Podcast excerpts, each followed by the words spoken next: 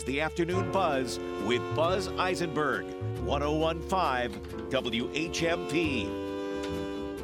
And happy Friday, everybody, and thank you for joining us. Dan Torres, it's nice to be in the studio with you. Yes, it is, Buzz. We are completed another week here on the Afternoon Buzz. Well, what do you got planned for this weekend? Anything to keep cool? To keep cool, um, I'm going to be outside. You know, I, I don't actually find the temperature all that bad.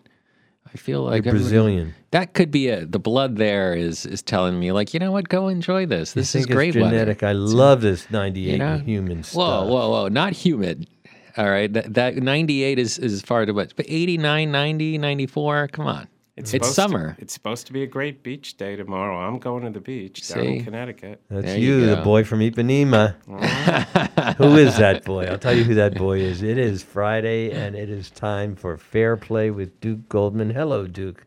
How you doing, Buzz? I'm doing well. I know we both read an article, uh, which uh, is by Kurt Streeter, the sports writer for the New York Times, uh, and it is titled "Will Anyone Hold Daniel Snyder Snyder Accountable?" So, I want to ask you that question: Will anyone hold Daniel Snyder accountable, and for what?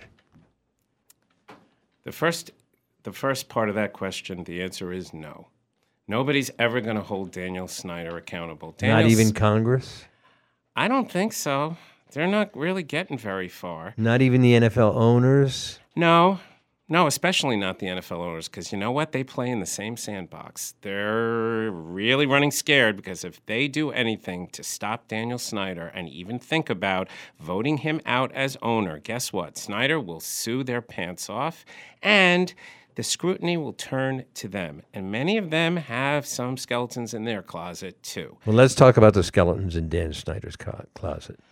Oh wow, there's such a laundry list. It's where do we begin? Dan Snyder is well. Well, I liked I liked um, a quote that Streeter came up with. He said, um, "Snyder possesses a hubris that animates uh, petty dictators." Yeah. So that uh, that sounds a little like the uh, former orange-haired president of the United States. I mean, you know, and, and I don't know if that's his model, but he certainly operates in a similar way. I wouldn't call him petty dictator, but yeah, yes. yeah, yeah, yeah, yeah. Well, he's petty because it's football. It's not, you know, the world. But you know, it's not running the country. It's, but it's running a billion-dollar, multi-billion-dollar brand. And what has he done wrong? Everything. Okay, sexual misconduct.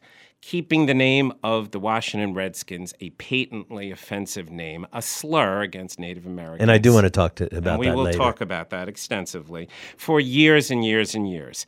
Um, um, having to settle lawsuits for sexual misconduct, being forced finally by the NFL to quote unquote step down, although his wife is still running the team. And then when more sexual misconduct allegations came up, he conducted a shadow, what they call a shadow investigation i- involving trying to intimidate potential witnesses to not testify against him. Then, of course, he did the whole I need to go away. I'm going to Israel because it's the one year anniversary of my mother's death, and therefore I can't be around to testify in front of Congress. Okay, I'm not answering the subpoena, but I will do a video conference, but it has to be off the record, and I'll only answer the questions I How, feel how- like how did he get to Israel?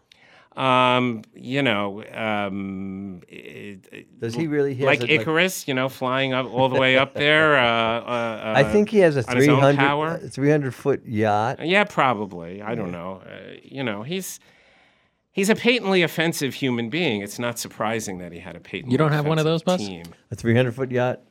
No, my yacht is only 190 feet in my dream. I just needed a clarification. We got it. No, ser- I think he does have. According to Streeter, he's worth forty billion dollars. That chilling number associated with this horrific person. And you know, people that have that much money, some of them are rather decent, and some of them aren't, and and so many in between. He's all the way on the other end. You know, there's no, from what I can tell, there's not a shred of decency about this guy. He is a blatant liar. He is a abuser. He is everything that's wrong about owning sports teams is is centered in him. His team has been accused of financial misconduct. It's one thing after the other, and still he holds on to the team. He denies it. He does misdirection plays. He intimidates witnesses. To some degree, I think he's int- intimidated Roger Goodell into, you know, not really doing anything The serious about the it. commissioner of the commissioner the of, foot, of the NFL. Um, the owners, other owners, are scared of him, I think, and what he might do because he'll do anything and everything for himself, and that's what he's doing. So, will, Uh, will they you get know- rid of him? No, I don't think so. Duke, as somebody who loves sports, and I know you're passionate about sports, I know I'm passionate about sports. My, what are your feelings about football in general, professional football in general? I hate football. I hate football. I can't watch it anymore. I, I, I less and less watched it over the years. At this point, to me, it represents the militaristic attitude of America. It represents, um, you know, violence writ large, fan bases that are you know, jingoistic in many cases, and players who are gladiators, who one after the other seem to end up dying miserable deaths because of the, the incredible damage that's being done to them on the field. I cannot watch football games anymore. I'm not interested in them anymore. Can I add a quick comment about what what you Duke just said about CTE, which is this chronic uh, encephalopathy? Uh, the best available science says the damage is not done because of concussions. Their current hypothesis is it's the subconcussive hits accumulated over the years and in practices that is likely to be causing these early deaths in people. So, you know, the conversation is all about concussions, concussions, measure that as if that's really the issue. You know, concussions are serious. You can have six or seven and have you're to stop bruising your brain. You're It's bruising your brain thing. and vessels. It's yeah. not unlike boxing, right? Yeah. It's not just the, you know, incredible knockout punch. It's all the punches. And Yeah. football players are being punched all the time, Time. so to speak. Even- That's yeah. what's going on. even in So- practice. Yeah. Even in practice. Right. Yeah. So, you know, they're they're taking untold damage. You know, and you could say, well, hasn't it always been that way? Well, you know, they didn't used to be 340 pounds. They used to look somewhat like normal human beings. Now they're behemoths. Yeah. And when these and they're fast behemoths too. Yeah. Some of these guys are 340. They can run fast too. And You got- strong and behemoths. strong and and Yeah. you know, in some cases steroidated and whatever else. you know what they're doing to each other? It's mayhem.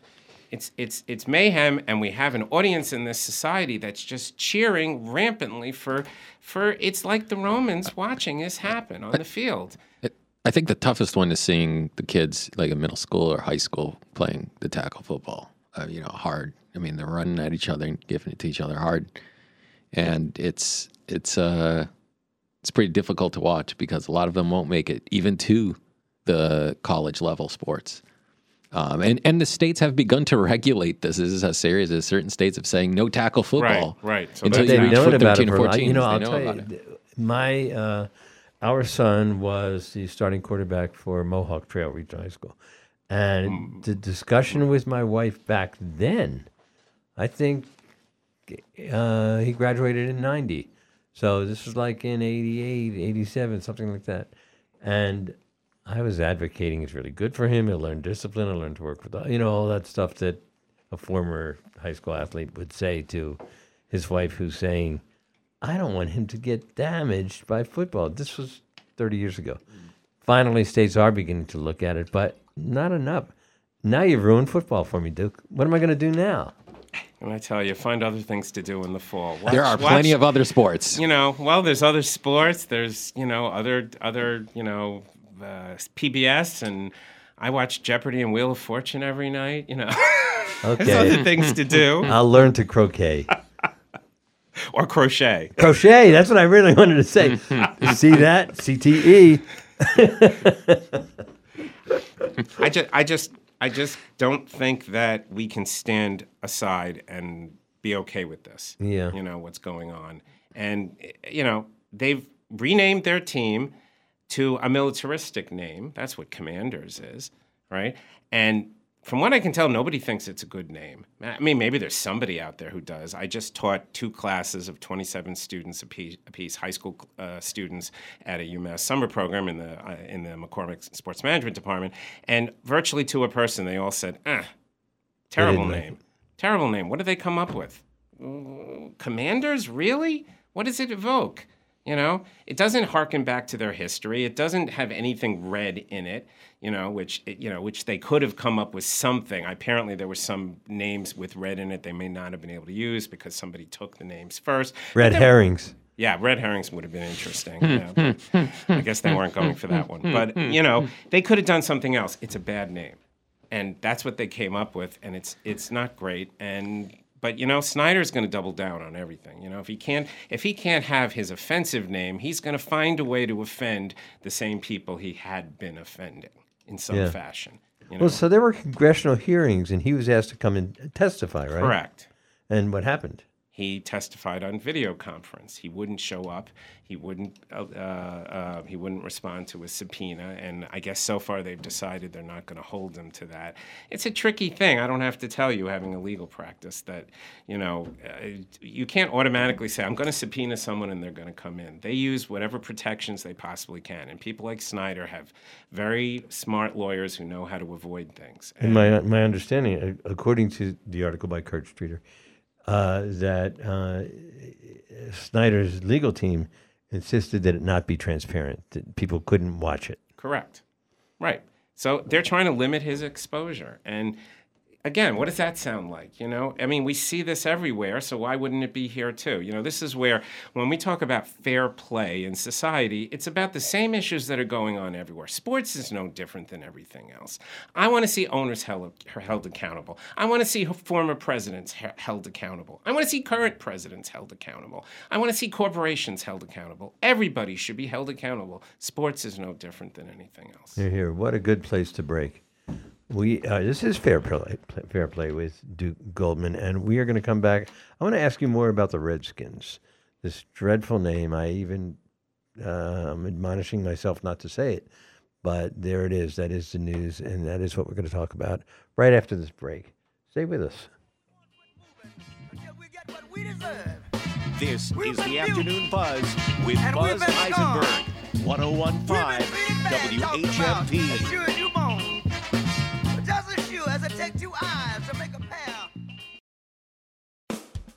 The Ko Festival closes its 31 year run this weekend with Ezel, Ballad of a Landman, a very special show we've been trying to bring here from eastern Kentucky and New Orleans for three years. Timed with the sun and suitable for all but the very young, this outdoor daylight event begins and ends with a short walk across Hampshire College Farm Center land, led by guides and fiddle players. At the performance site, you'll witness an environmental, cultural, and spiritual parable of domination and resilience, one that explores the complexities of climate change, indigenous erasure, land use, and environmental extraction.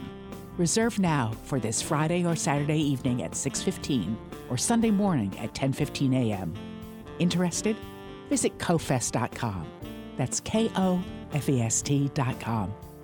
The Ko Festival, where the only certainty is surprise. When you shop at River Valley Co-op, you get the best local and organic produce, a butcher shop, wine and cheese shop, fresh seafood, and hundreds of bulk herbs, spices, and more. When you shop at River Valley Co-op, you create hundreds of union jobs and generate over $7 million in purchases from local farms and businesses. River Valley Co-op is your food hub, bringing you the best from around the valley and world while supporting your neighbors and local farmers. Shop River Valley Co-op in Northampton and Easthampton today. rivervalley.coop.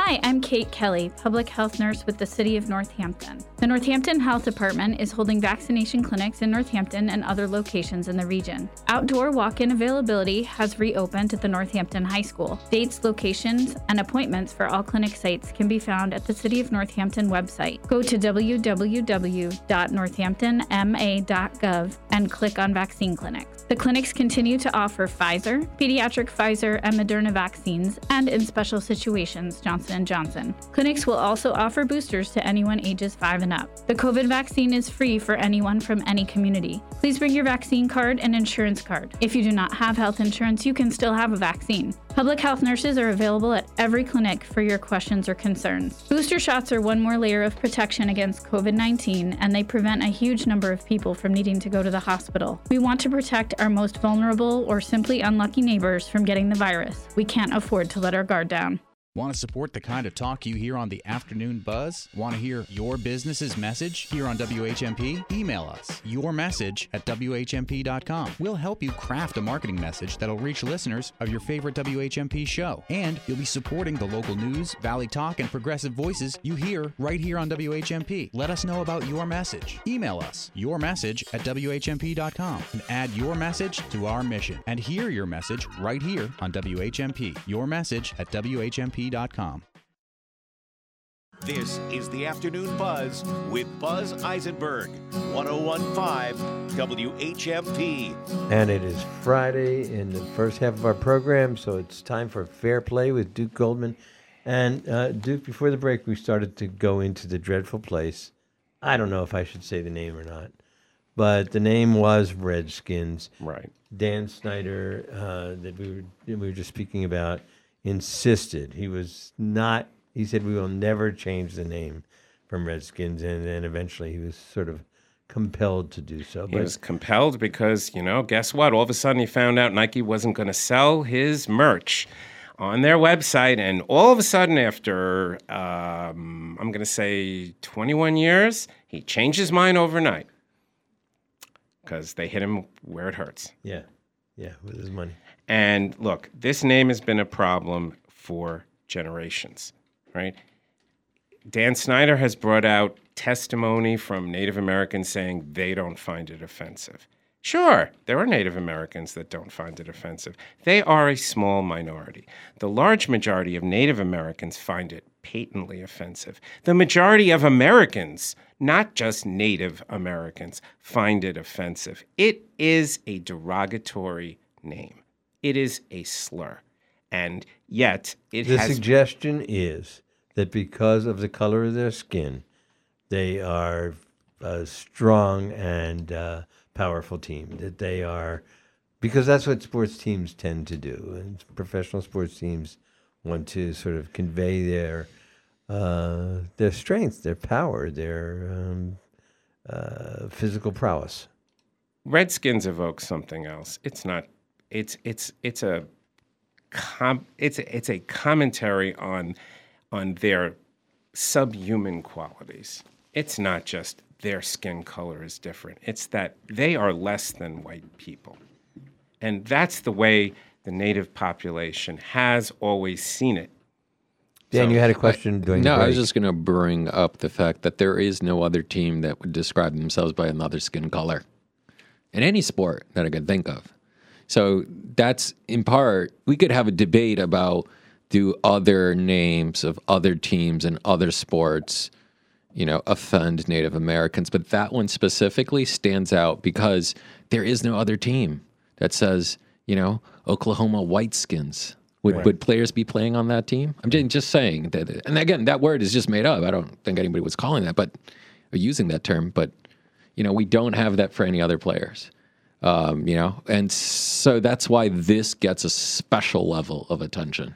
But I don't want to go too far down that road because I think they all need to be changed. You know, the to their credit, not that I like the name Cleveland Guardians for the former Cleveland Indians. I think it was a poor choice, and they had better choices. But they finally realized Indians doesn't work. You know, first of all, we don't use Indians anymore. We now use Native Americans, right? But secondly, um, uh, their iconography, their brand iconography, had a character named Chief Wahoo, who was a horrible caricature of Indians, right?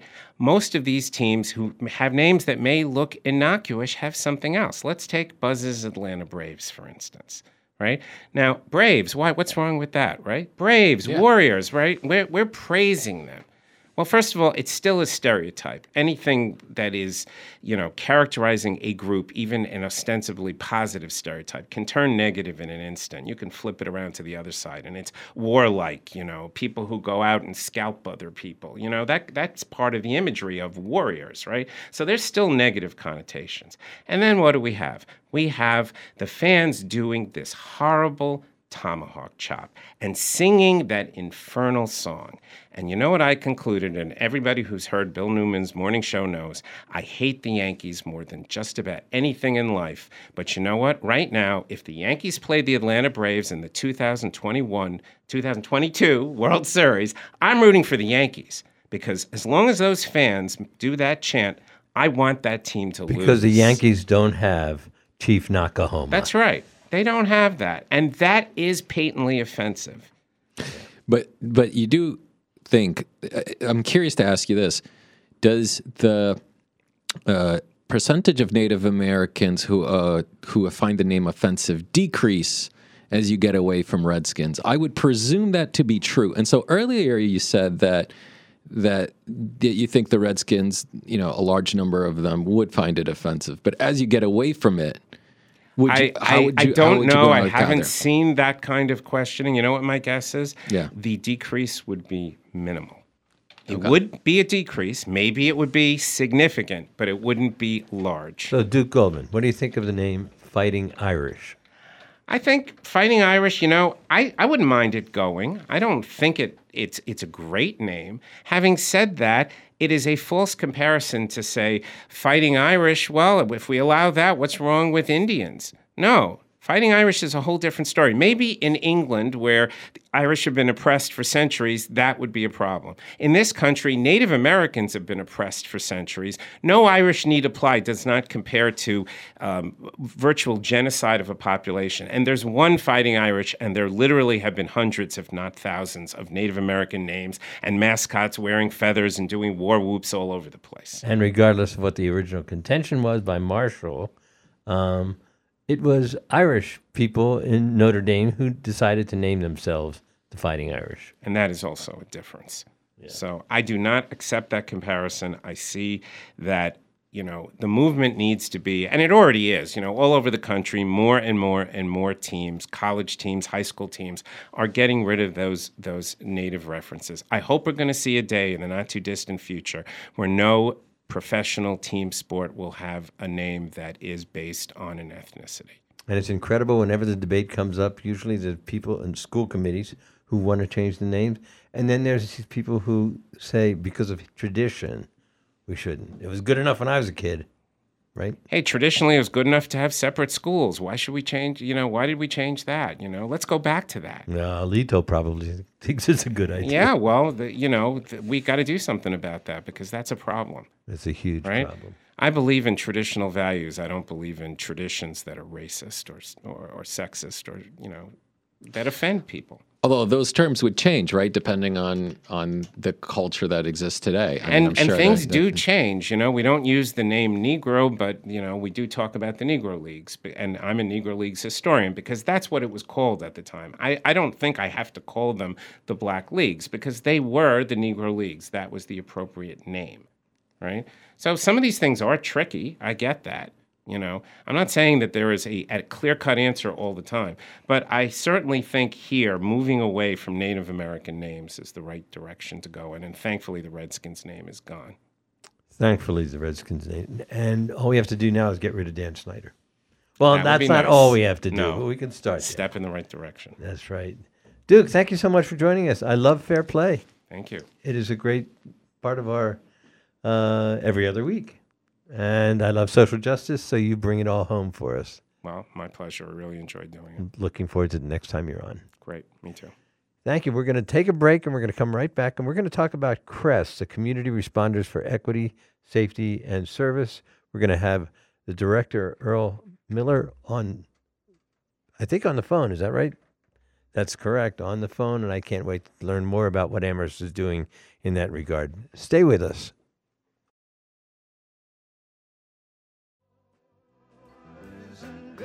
This is the Afternoon Buzz with Buzz Eisenberg, 1015 WHMP.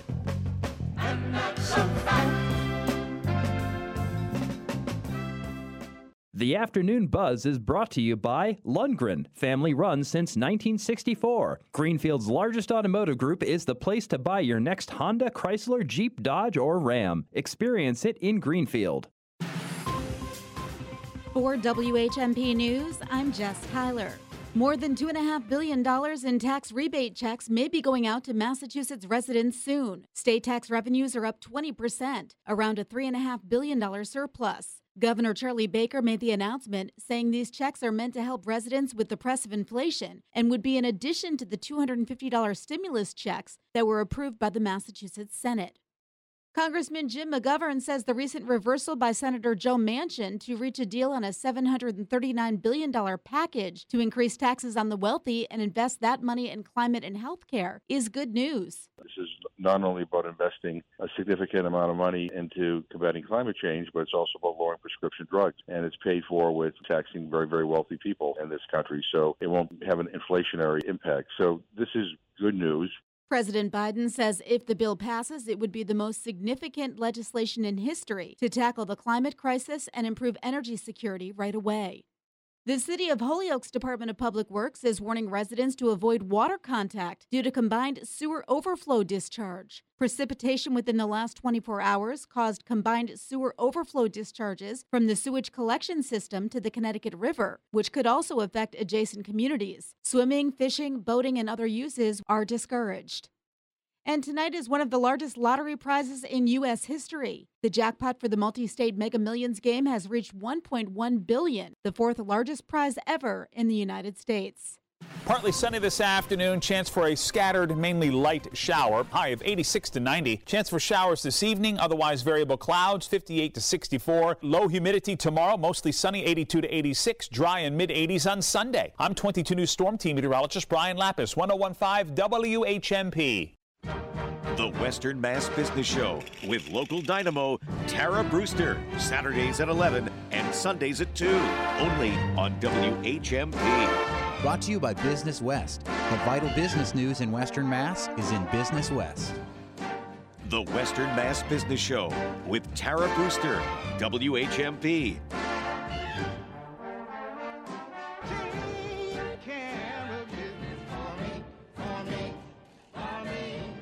Hi, it's Jessica, owner of Fitness Together in Amherst and Northampton. As the weather gets warmer, I know many of you are thinking about your summer workout schedule. And if you're like me, it's all about finding work, life, and workout balance, which is why when you sign up at Fitness Together, you'll put a schedule together with your personal trainer that actually works for you, is stress free, and will help you stay fit, healthy, and balanced. Visit us online today at fitnesstogether.com, Amherst, or Northampton, and sign up for your free consultation.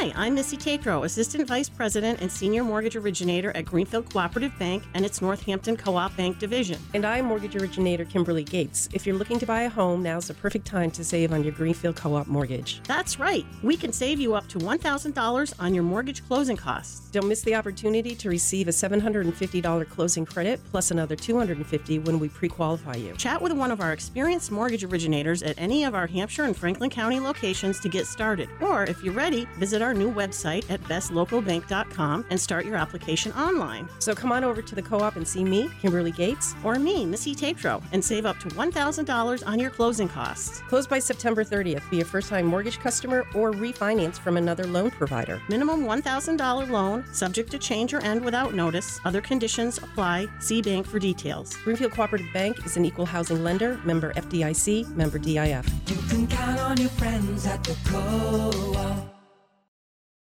This is the Afternoon Buzz with Buzz Eisenberg, 1015 WHMP. Thanks for joining us this Friday afternoon.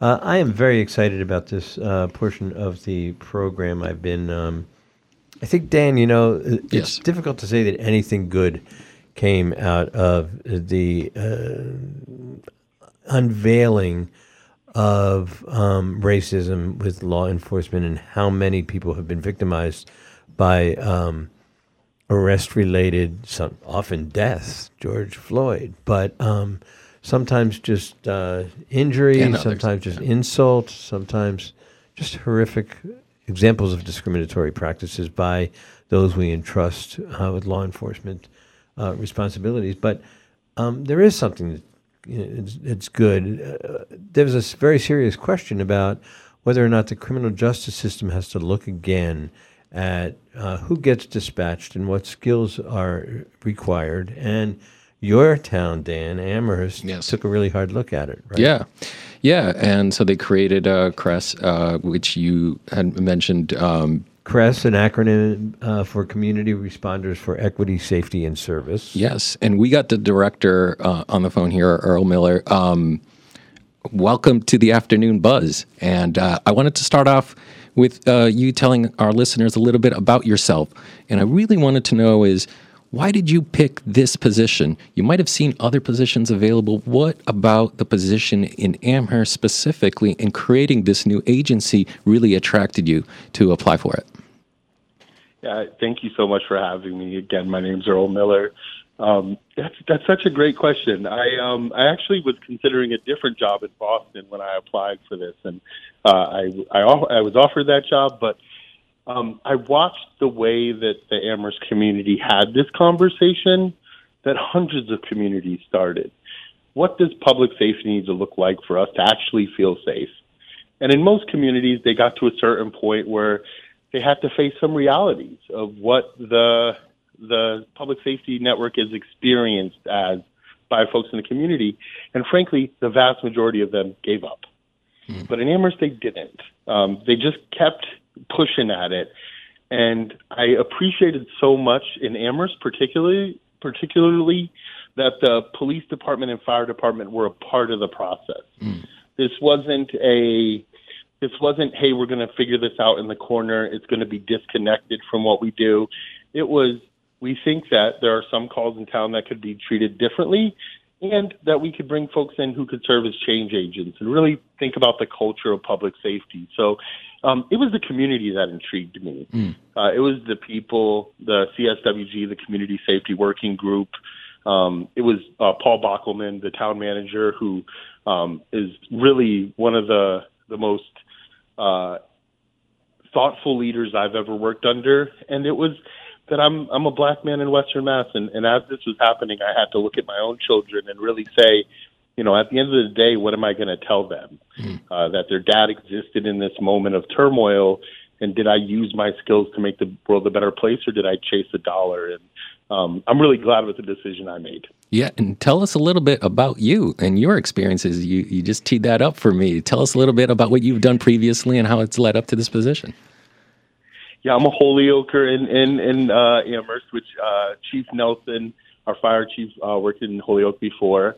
Um, I grew up in in Holyoke, and um, you know, I had my own experiences with police and mental health and all of that. And um, sometime I I found myself doing uh, peer support.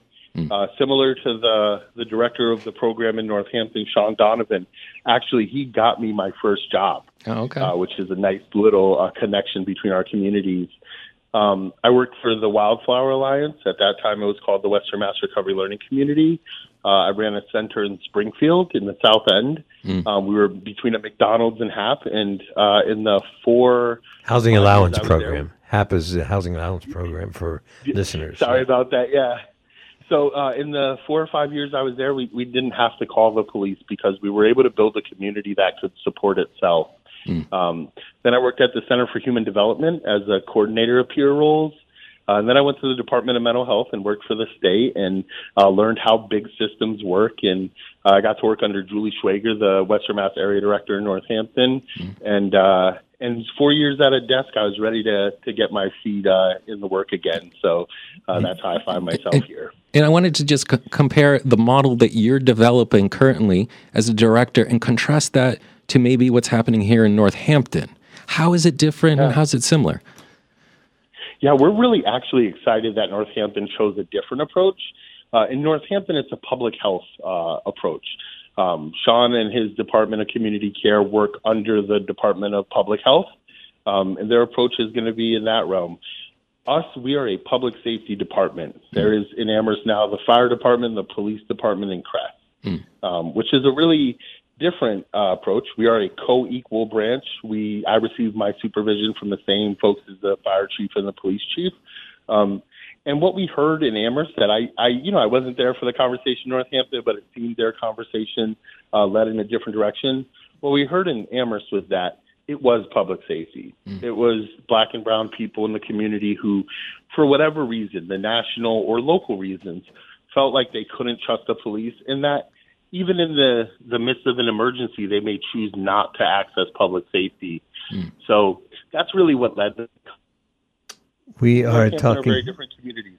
Yeah, we are talking with Sorry. Director Earl Miller of CRESS, the Community Responders for Equity, Safety, and Service. I think that those words are very carefully chosen to demonstrate what the mission is of this new agency. So, what can, can you articulate what the mission really is? Yeah. Um, ultimately, the mission is to uh, create a response that can serve in situations in which the police are not required. Um, noise complaints, uh, interpersonal arguments that haven't gotten into violence, mental health challenges, um, homelessness, uh, substance use, all the things that were we as a society have kind of saddled police with over time. As every new issue has come up, it's just been kind of led to the left to the police, and frankly, um, it is challenging for them to deal with those issues. Uh, so. Uh, we have a LEAP report, which was done by a group of retired uh, law enforcement officers that really identified somewhere between 15 and 35 percent of the calls in Amherst that could that were not handled to the best potential by fire or police. And so, you know, ultimately our mission is to prevent 911 calls from happening, to get to the root cause of things, um, to be present and available and compassionate and caring for folks who feel like that's lacking in their lives. And So, um, Earl, and if- like if I call- safety department safety. If I call, how how does the dispatchers ascertain whether or not uh, my call is in one of those categories you just uh, listed for us, or is in fact one that needs a uh, an armed police officer to respond to? Yeah, I'll gi- I'll give you a quick answer for once.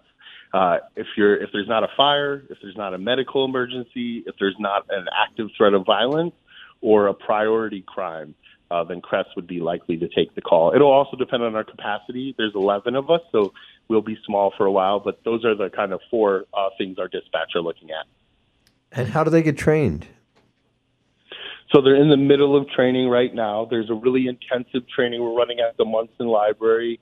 Um, they're in class every uh, weekday from nine to five, and um, it's a lot of information.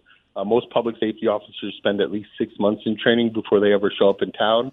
We are condensing that into two months, and we brought in the very best trainers from the area that we can find: uh, motivational interviewing, nonviolent communication, and the Wildflower Alliance folks. So um, it is a really uh, it, oh, they're also doing ride-alongs with the PD, and and as much as possible, letting the community teach us how they want us to work.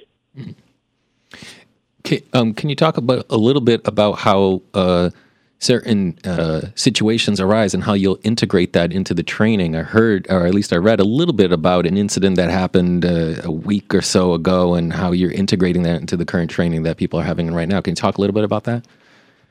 Yeah, there was a, a video of a noise complaint call uh, that came out, and people were really challenged by it. Uh, it's not really my role to say that, except to say that we watched the video in training. Uh, we spent a lot of time talking about how our response should and could look different. Um, and then we've made that a real priority. Um, noise complaints are a potentially challenging thing in a college town, and making sure that we're just as compassionate on those um, as we are for any other call. So we, we really are building a department that is, is able to see what's happening in the community and be responsive to it in our actions. Yeah. So, so we have this multifaceted. I mean, it's very interesting to me, Earl, to think about the training because we have this dispatch um, responsibilities. It's really difficult to make the determination that you just identified, and it sounds like there's intense training for knowing who to dispatch, and then there's the responder training. And there's a big difference between somebody who's homeless, somebody who has mental health needs, somebody who's involved in a domestic argument that's nonviolent. And that's usually really- it's integrated, right? usually Usually, it's it's, uh, integrated. there's there's multiple. Right. Somebody just shows up and says, "What's going on here?" Now we're talking about somebody a far more nuanced, nuanced response, right? Yeah, motivational interviewing is really our framework for that. It's all based on asking curious questions to dig for what the root cause of the issue. Someone who's engaging in shoplifting, that may actually be an issue of, of access to food. Um, someone who's homeless in Amherst, it may be an issue if they don't have a place to stay, or surprisingly enough, a lot of them do have vouchers, but they can't afford to live in Amherst because of the way the housing market is. So really spending the time with folks and being willing to to not just see someone once, but hey, maybe today's not your day. Maybe we're going to come back tomorrow. Maybe we'll take you to get some food. Address some of those basic needs, but all the time just thinking of how we can solve a problem so we can get to ultimately what is causing someone distress in, in their current moment. And before we go to break, I'm curious if you can talk a little bit about how you'll work with other uh, depart, uh, other agencies, I should say, in Amherst. Uh, you talked a little bit about the fire and police, but can you talk about all the other social services? Because if you're talking about housing and food, uh, what kind of relationships are you going to need with them? Yeah, we're working really closely with the Survival Center, with Craig's Door. Um, we are meeting with those folks. They're actually coming to our training to train our responders on how we can support them. A really important place is the school and our senior center. Um, so both of those groups have folks meeting with our folks almost on a weekly basis to talk about the culture of their space and, and what are the issues of the residents. You know, going on a wellness check for a 90 year old in town is a completely different experience than for a kid who hasn't been to school in a few days. Um, but we need to bring the same thoughtfulness to both of those, and no shortcuts. That's that's really our motto. We are talking with Director Earl Miller of CRESS, a Community Responders for Equity, Safety, and Service. The town of Amherst is trying to uh, reshape the future of how law enforcement writ large is responding um, to the need for human services along with public safety.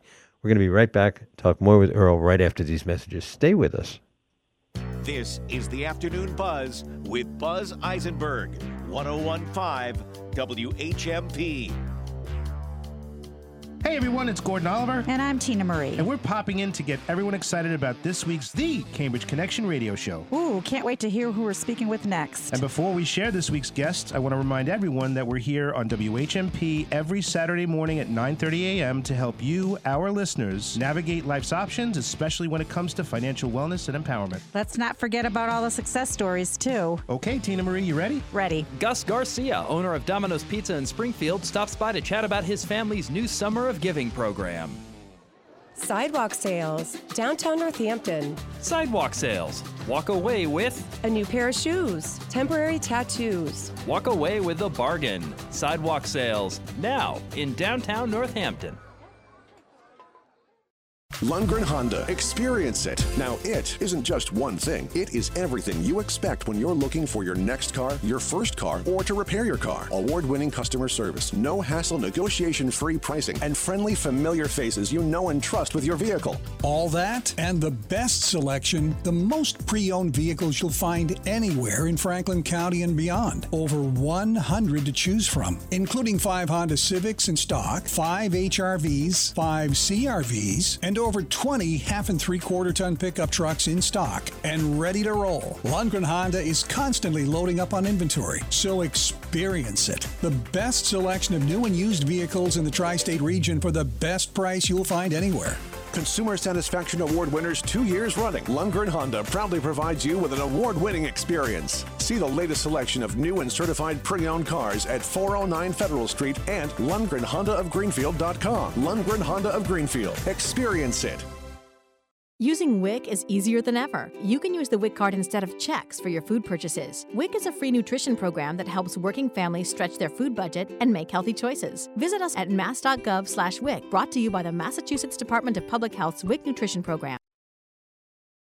This is the Afternoon Buzz with Buzz Eisenberg, 1015 WHMP. We are back with Earl Miller, the director of CRESS in Amherst. It's reshaping the look of, or attempting to re- reshape by adding a third leg of public safety along with police and fire. So, uh, Earl, could you tell us budgetarily um, how CRESS works?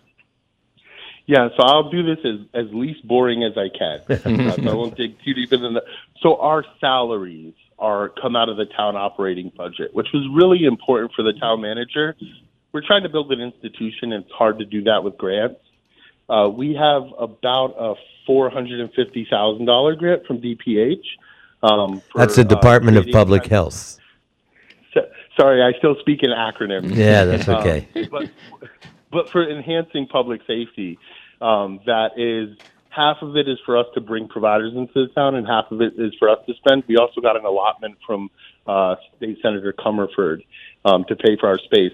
I know that there's been a lot of talk about our money could be bigger, but I do think there's a real conversation to be had here. You can flood the engine, and I think what we have right now is enough to train and figure out the model and hopefully bring people into a more fully formed department when we do grow. Um, but we have enough money to go, and I think I know that's been a concern for folks. Um, I do not think it will deter us this year from being effective. The money we have. Does the money that you have impact in any way on the money that the police department has or the fire department has? No, no. Um, that's really important for the town. Is we're adding a leg. Um, I, for me, it's really important um, until we are stood up, which is going to be a few years till we're fully looking like what we are. It's important that we have a police department and a fire department that can support us. Uh, the fire department has more resources. The police department is, is in the middle of hiring right now um, and working really collaboratively with us. Uh, everybody is whole right now. That's good. And you have administration to help you do the administrative part of being a director? I do. I have Kat Newman, who ran the ambassador program in town. Uh, she is one of the best, uh, just people I've ever met.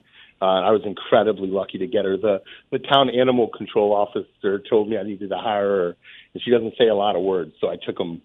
Uh, I took uh, them with their full weight. I'm I'm curious if if you can talk a little bit about uh, how uh, the employees will work uh, late at night. I, know, I was just thinking about this. That's why I got a little confused here. Will they be working 24 7, all of the employees, seven days a week, or is there a, a, a schedule that you're having to develop? Yeah, that isn't possible for us yet. Yeah. Um, they will be working from eight or nine in the morning till one or two at night, depending on the day of the week. Mm. Um, we know overnight the call volume is pretty low, but I think you said something earlier that's really true.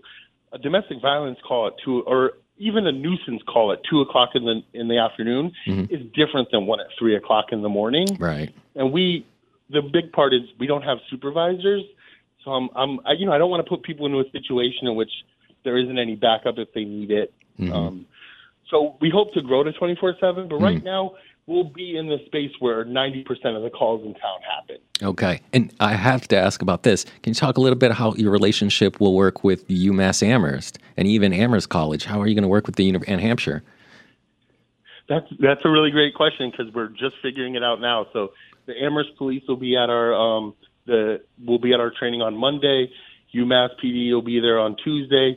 We're working very closely with the town, um, with the the community uh, engagement folks from the college, um, particularly in places like Fearing Street, where the community really does bump up against the college to as much as we can m- make it a livable situation for folks to increase understanding. Um, I think there's still this stigma that like maybe UMass is a party school, but it's a really hard school to get into these days. It is Mhm. it is much more of an academic uh, institution than, than maybe it was in the past. So um, we really want to be a part of that. And actually, one of our responders was the um, student uh, student life uh, coordinator at Western New England. So we have some folks with some specialty there. Yeah. I know her. I know Brittany. I- I'm lucky I got her.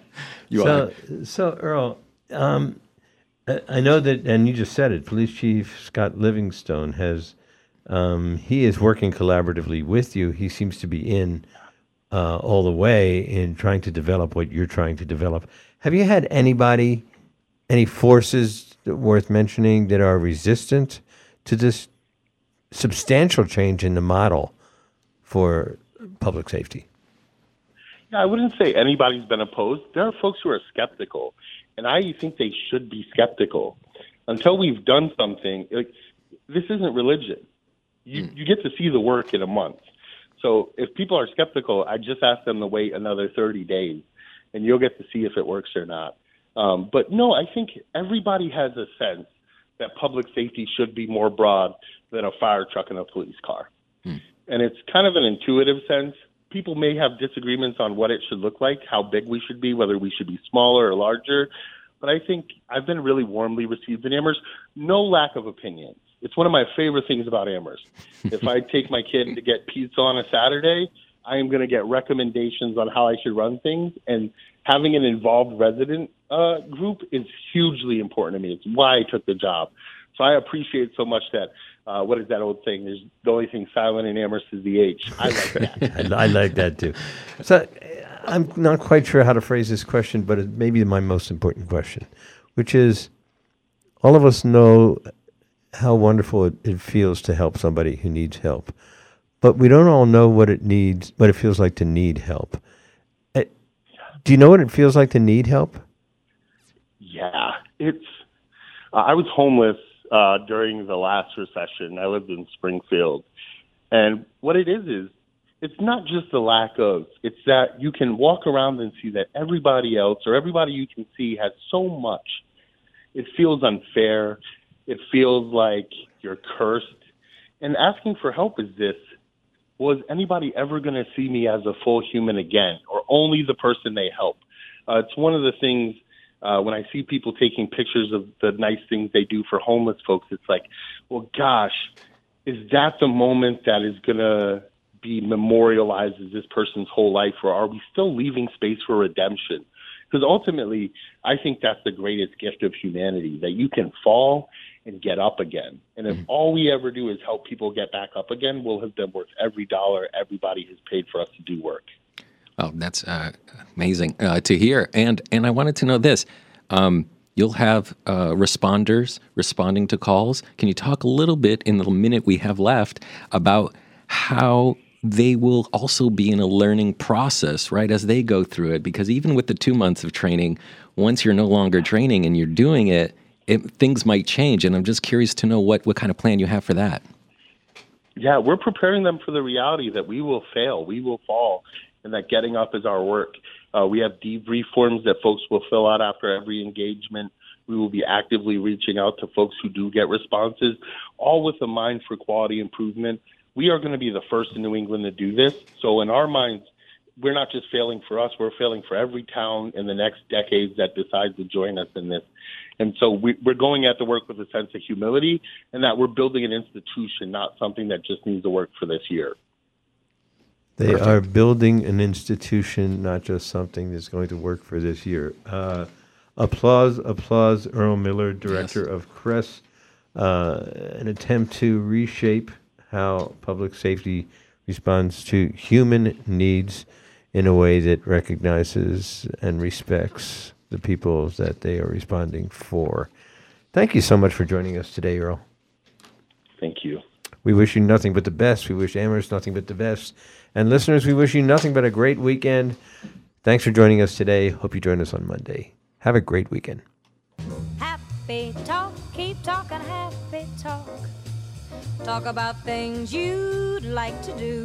This is the Afternoon Buzz with Buzz Eisenberg, 1015 WHMP.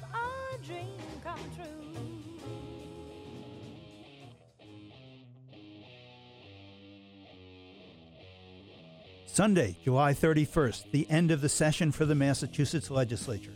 Which bills passed the last weekend and which ones failed? Join us when we hear from State Senator Jo Comerford this Monday, that's August 1st, at 9 o'clock. Bill Newman, weekdays at 9 and again at 5. WHMP, news, information, and the arts. Hi, this is Tom from 4 H. What will the next 100 years look like for today's youth? According to the 4 H members of Hampshire counties, there are no limits. Youth, supported by adult 4 H club leaders, are being prepared to take on any role they can imagine astronaut, director, hockey player, surgeon, engineer, and CEO. These are just some of the roles that a recent survey shows that our 4 Hers not only dream about, but are preparing for. Join the, The only live and local talk in the Valley and for the Valley. WHMP Northampton, WHMQ Greenfield, a Northampton Radio Group station. It's